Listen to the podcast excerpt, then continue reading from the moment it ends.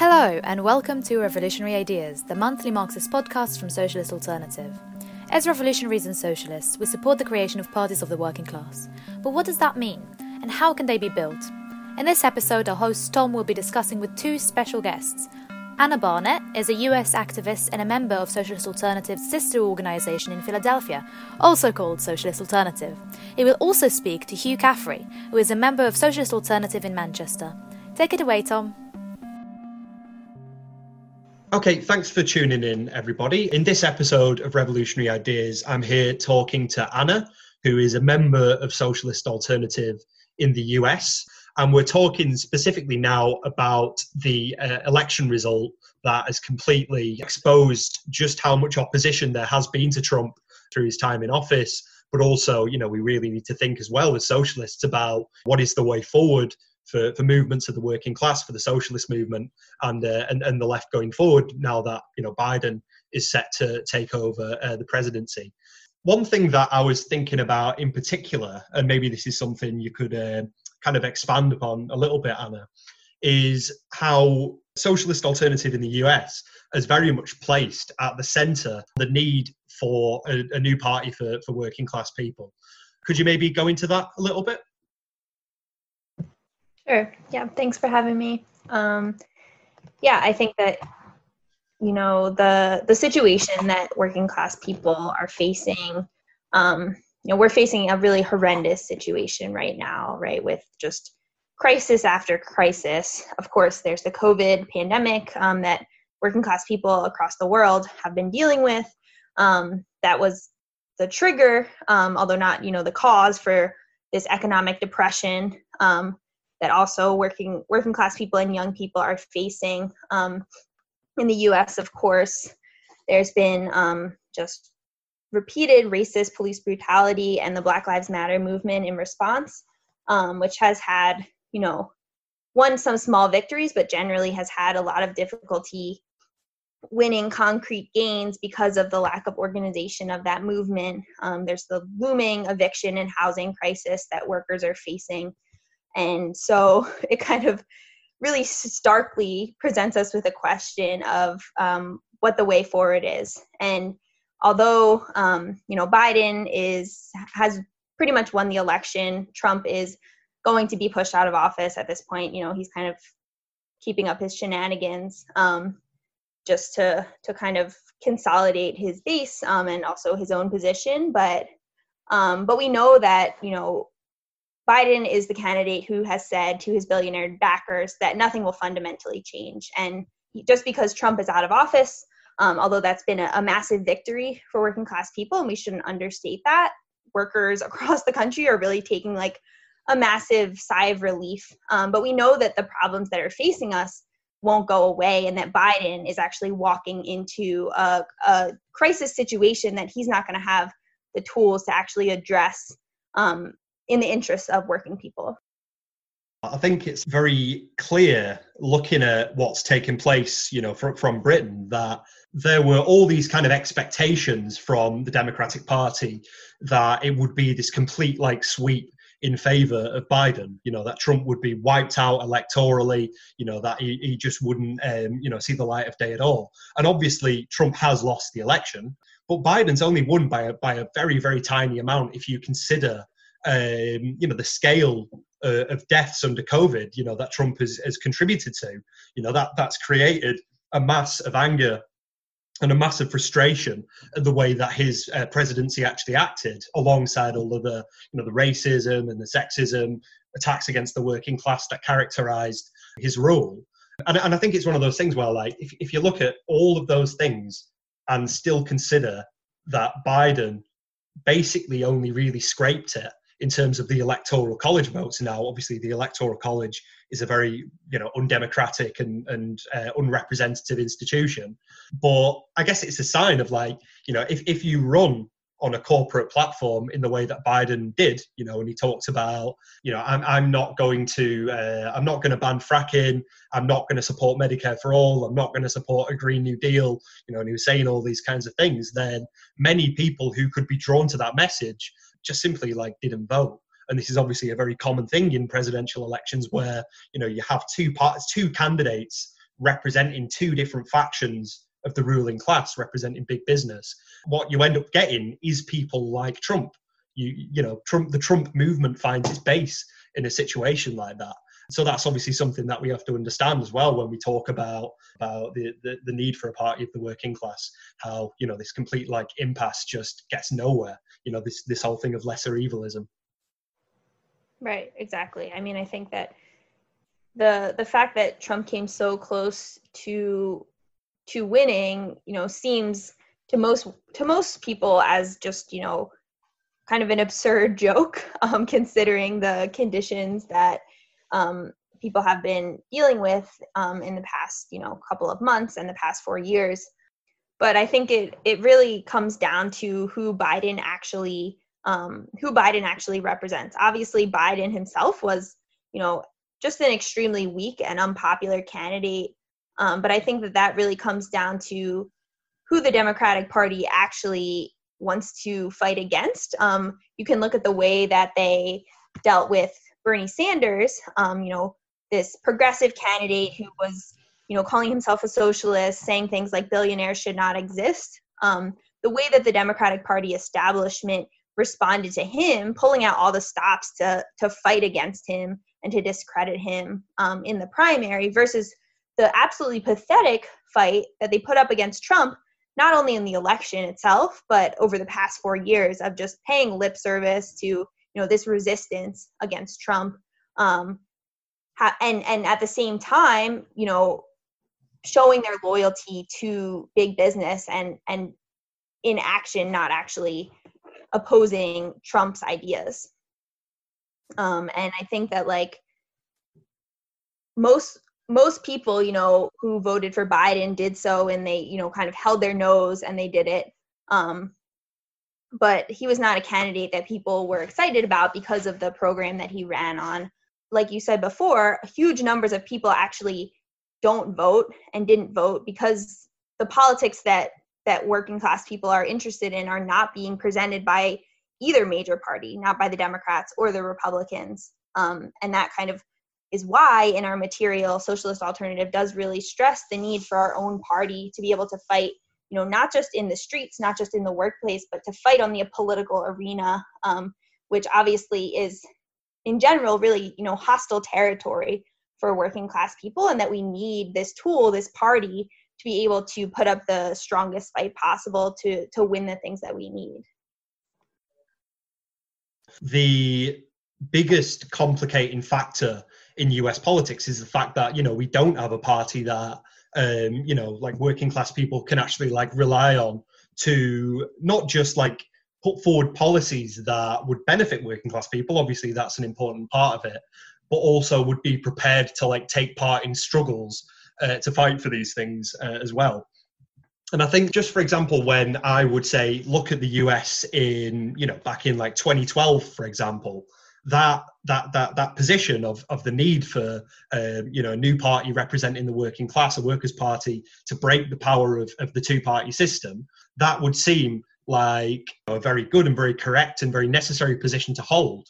But some people would have maybe thought, well, you know, where could that come from? Uh, essentially, one thing that's that's becoming clearer and clearer now is that there are all of these openings you know there's the rise of things like yeah the sanders campaign that you mentioned. And obviously you know sanders um, played a pretty terrible role in the sense that he stood back and just allowed joe biden uh, to, to, to go unchallenged essentially when you know he shouldn't have done that and he didn't have to do that.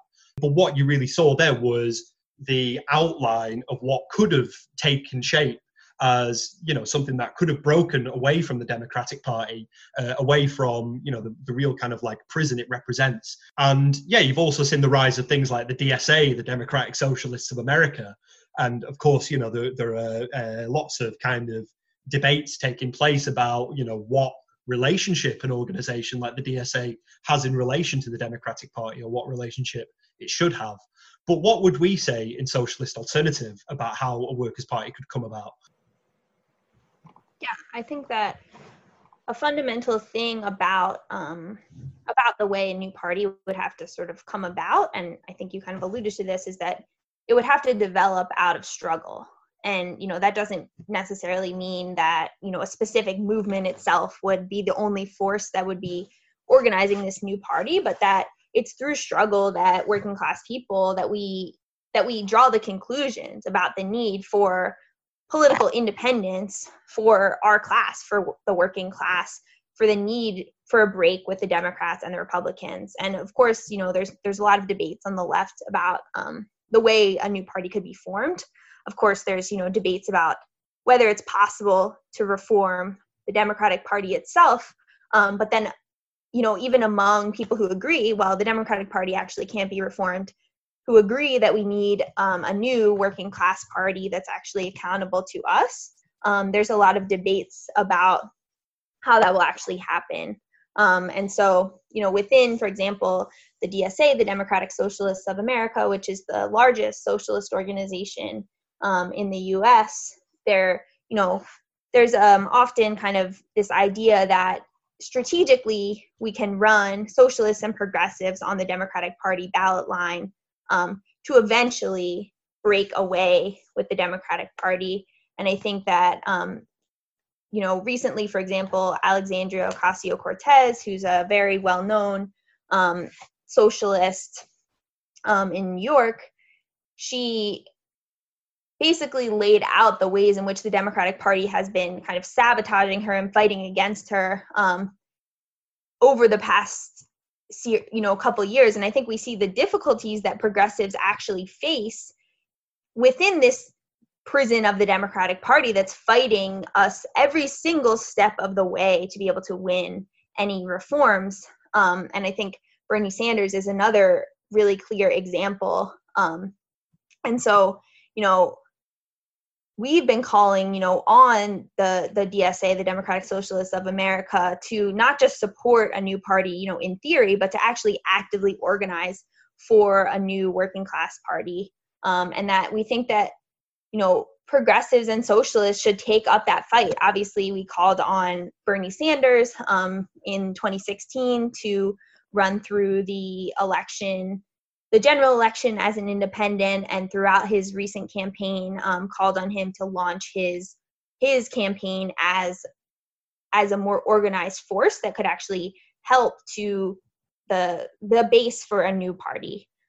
Um, and i think that like it's clear that there is openness to the need for a new party broadly you know and we can look at what the base of that party would be. It would be progressive um, union members. It would be the the the huge volunteer base and donation base of the two Bernie Sanders campaigns um, and left activists, but it also would have to go beyond just people who are already engaged in politics and reach people who, you know, don't vote, people who don't consider themselves Democrats or Republicans, um, and people who have been alienated from these two parties. And so it's kind of also a question of, well, where will the leadership of this new party come from? And I think, you know, that is that is a question and we can't we can't just as socialist alternative call for a new party on our own but we do try to point the way forward and i think that our work in seattle with Kshama um, Kshama Sawant our elected city councilor um, sort of provides a window into what a real fighting party of the working class could achieve.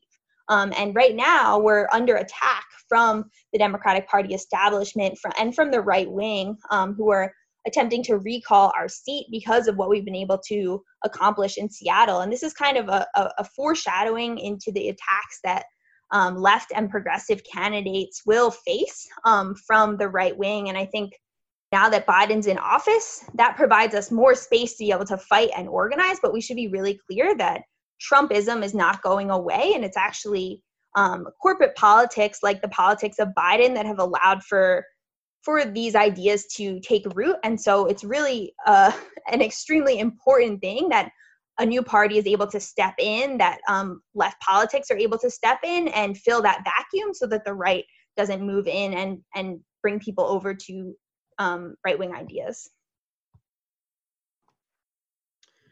One thing that is very striking to me is that there is a parallel between the situation in the US and the situation in Britain because what has really defined things and defined the difficulties in many ways is that in the form of the Sanders movement, you know, you have this um, you know you have this force that's fighting for these progressive policies but it's it's something where he's clearly from from the get-go tried to square that with his participation in a party that just isn't positioned to fight for those kinds of policies you know just doesn't have avenues through uh, which actually workers could really have any influence on how the policies of democratic politicians are formed and really i think there is a certain parallel with the labour party now they are different in their history. They're different in how they were formed. The Labour Party had its origins genuinely actually as a party of the working class, albeit with pro-capitalist leadership uh, for, for a lot of its history, whereas the, the, Democrats, you know, has never been anything other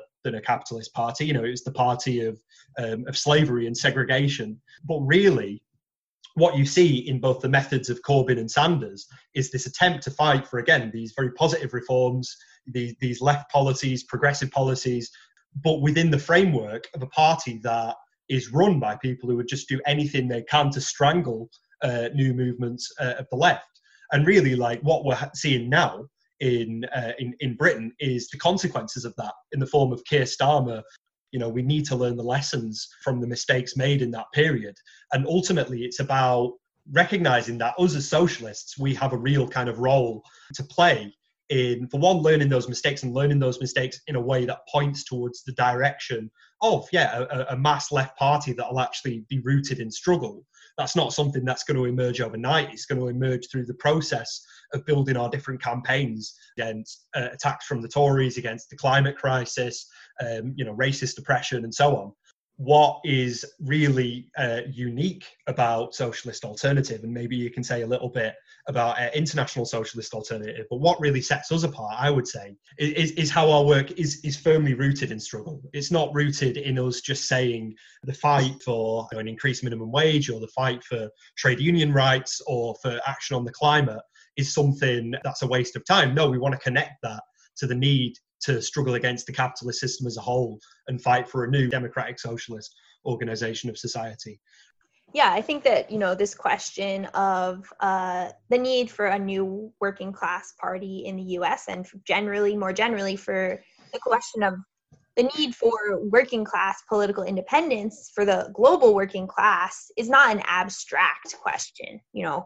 Sometimes it, it can seem like oh you guys always just bring this up again and again and and actually you know it's our task as socialists to be out in the struggle fighting for our ideas. And you know i think you can look at the way that our organization um, was able to play a role. It was out of the occupy movement actually um, that we ran Kshama um, the, and who was the first socialist elected representative in i think 100 years um, in the us and you know our the way that we um, participated in um, and intervened in the Bernie Sanders movements um, and the campaigns. You know, not in a passive way, not just going in and you know cheerleading, but also not not just criticizing um, what we saw as Bernie's shortcomings um, and the shortcomings of those campaigns, but trying to actively work alongside other working class people to fight for these policies that we do agree with, like Medicare for all, um, to fight to have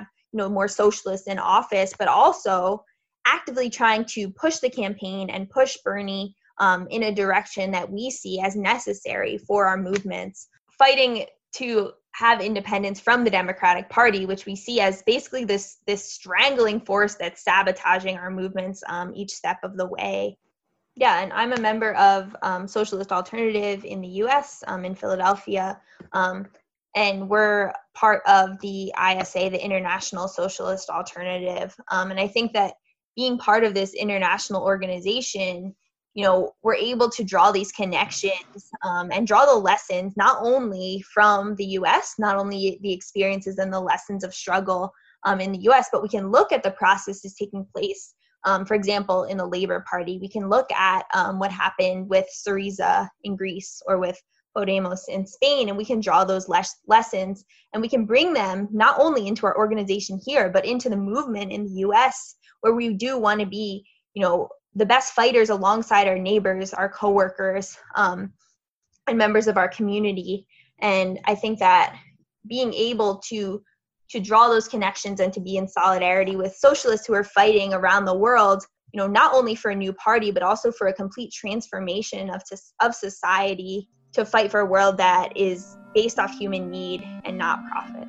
Thanks, Anna, for giving those incredibly enlightening answers about the situation facing socialists and the left in the US. Now, before Tom moves on to Hugh, I just want to give a quick shout out for a new pamphlet the Socialist Alternative has published. Trotsky's classic work, Marxism in Our Time, is an era defining introduction to the topic of Marxist economics, which goes into the nature of capitalist crisis in his day. Now, we have reprinted it to bring those ideas into the 21st century, with a special introduction from us about why the ideas of Marxism still hold their power today. If you would like to get your copy, then please just click on the link in the description box. Or you can also send an email to socialistalternative1 at gmail.com and we will get one posted to you. Cost is £3 plus postage.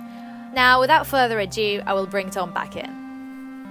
So the reason we're having this this conversation today is it has a lot to do with Starmer's election as Labour leader and just how much of a setback that has actually been uh, for the left. Starmer's, you know, consistently since getting into power, you know, taking consistent action against Corbyn, against the left.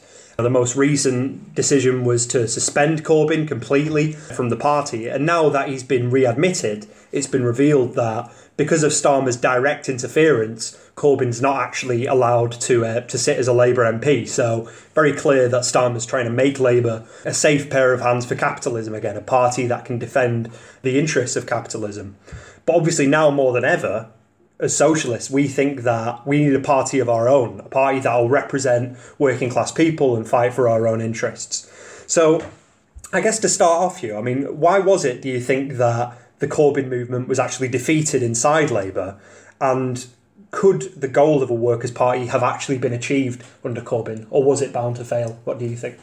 Yeah, thanks, Tom. I think we should always be optimistic and we should see what was possible, not only what unfortunately transpired. At one point, Labour was the largest political party in Western Europe with over half a million members we saw during the 2017 general election campaign the outline of a mass left election campaign with Jeremy Corbyn addressing some gigantic rallies around the country, thousands of people turning out on council estates in small towns as well as in city centres to hear Corbyn's proposals for a left wing alternative to endless Tory austerity. And that shows what could have been done. Um, what Starmer has done is to attempt to beat Corbynism to death within the suffocating confines of Labour Party structures that are largely unchanged since the era of Tony Blair.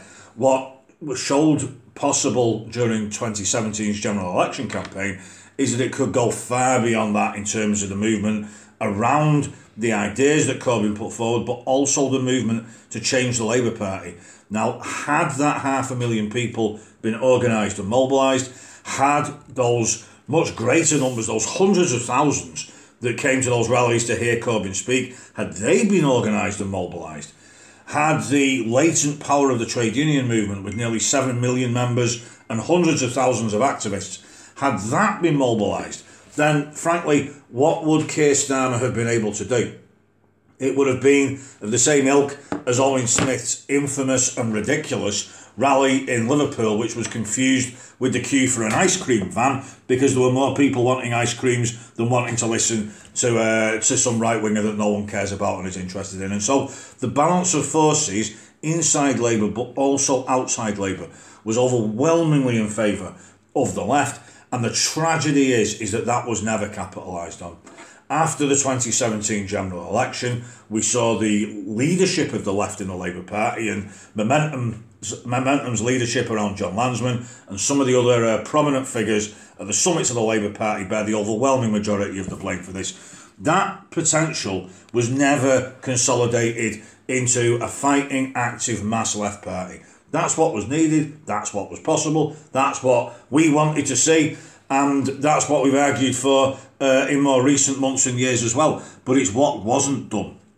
And therefore, tragically, the initiative remained with the right, and we saw the right consistently undermine Corbynism every day, not just in the Labour Party, not just within the Labour movement, but in public, on the TV, on the radio, on social media, in the news. We saw them at every single step attempt to undermine the uh, the left, attempt to drive left wing members out, attempt to uh, paint Corbyn in the most unflattering light possible. In other words, they didn't just sabotage the 2019 general election campaign, which we, as now we know now, they organised and consciously sought to deliver the uh, the British public into the hands of the Tories yet again.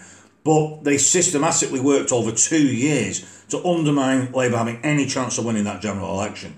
That's what we were up against. Now, frankly, that was blindingly obvious to anybody that was involved on the left or in the Labour Party.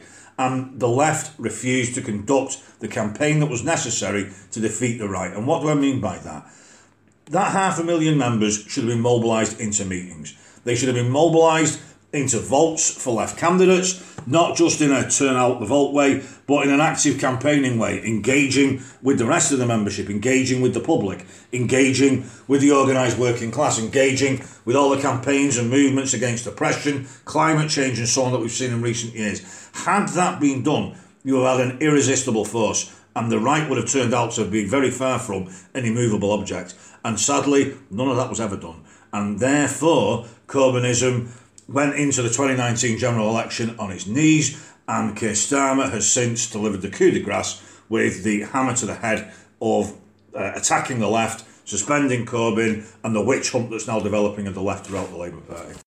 Yeah, no, I think you make some really good points there, Hugh, about how fundamentally what the Corbyn movement was about was fighting to try and transform the Labour Party into something that could at least begin to represent uh, the interests of working class people, but it was the failure of the, the movement's leadership to kind of play any role in broadening that movement out into something that can actually challenge the position of the right inside the party. And the result of it has been, yeah, allowing the right to set the agenda. What we now have are, some very um, unfavourable uh, consequences of that that the you know the left and the socialist movement uh, has to deal with.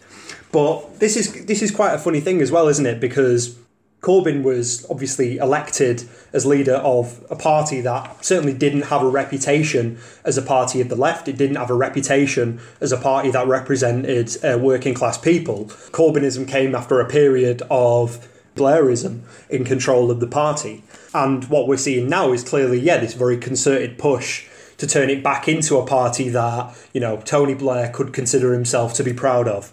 But the Labour Party wasn't always like that, was it? I mean, when it was founded, it was set up as a very different type of party and actually a party um, designed to challenge the the Tony Blairs and the Keir Starmers of that day, of that age.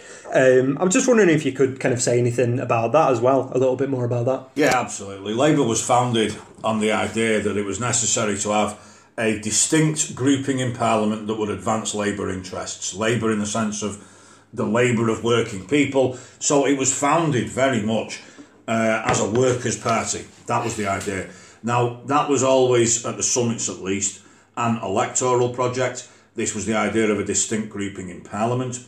And the idea was was that it would repeal some particularly oppressive legislation and judgments that had been carried out by the courts and Parliament against the trade union movement. That was the idea.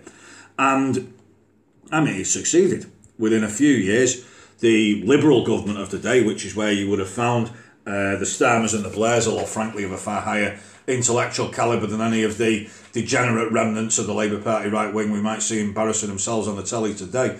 The Liberal Party of the day introduced the beginnings of the welfare state, in, uh, repealed uh, various retrogressive judgments and legislation, and basically fell over itself to pretend to be a party of the working class in order to try to head off the electoral growth of Labour as it began to become a threat to the uh, parliamentary politicians of the day. And this is because not of the talents by and large of the Labour MPs of the day. They were always a very mixed bag and they always included the uh, the would be traitors as well as the would be fighters. We only have to recall Ramsay MacDonald, Tony Blair's role model. Um, the one of the leaders of the right wing of the Labour Party, that clique that MacDonald came to head around the national government in the 1930s, was absolutely there from the start at the summits of the Labour Party from uh, 1900 onwards.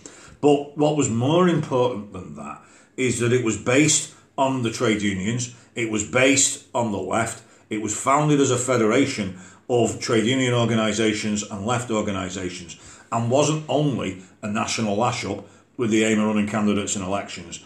It developed at a local level where you would have local Labour parties that would be alliances of all of those organisations and anything else that wished to affiliate as well in terms of other progressive campaigning organisations, whether or not they had a national link with Labour.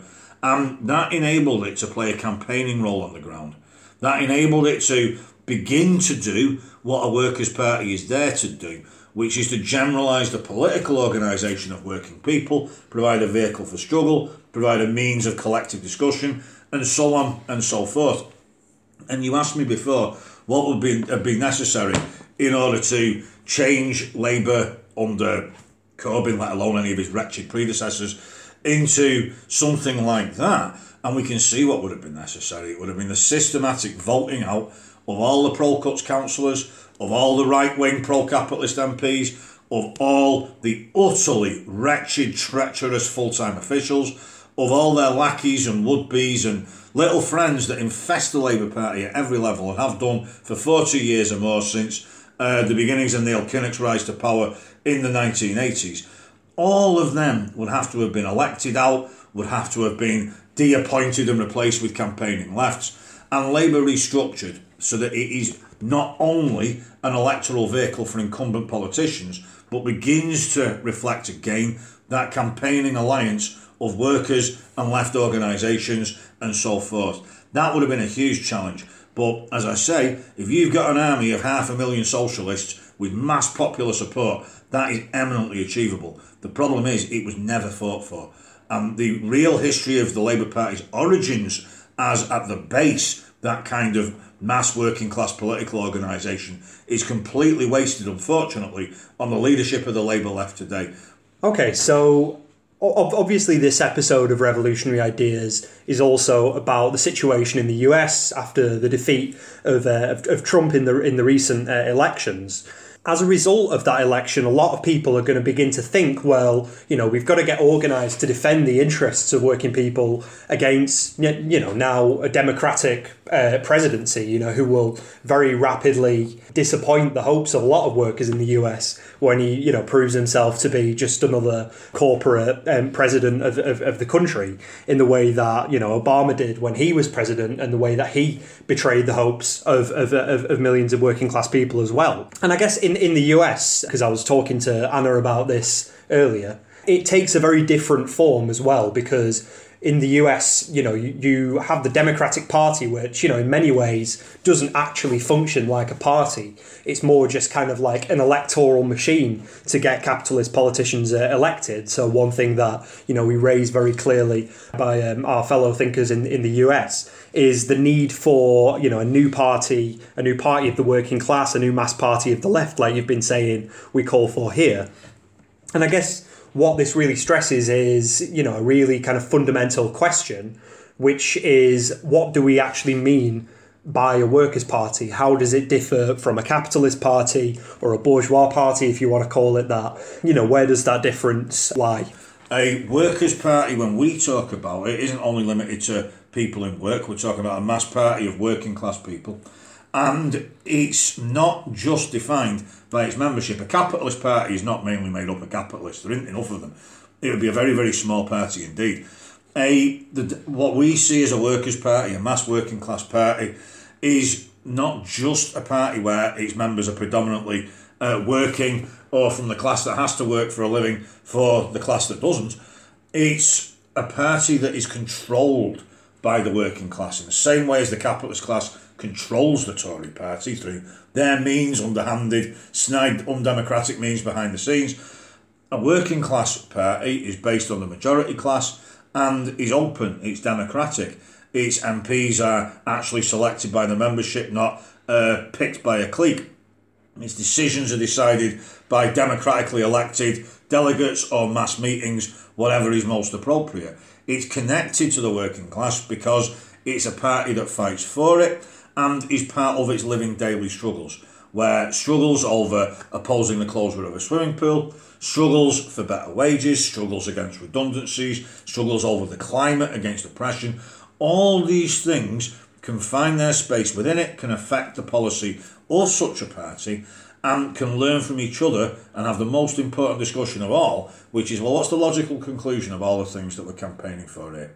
It's that we need to go further, we need to challenge capitalism. And as that discussion moves on, it becomes not only a question of challenging it, it becomes a question of overthrowing it.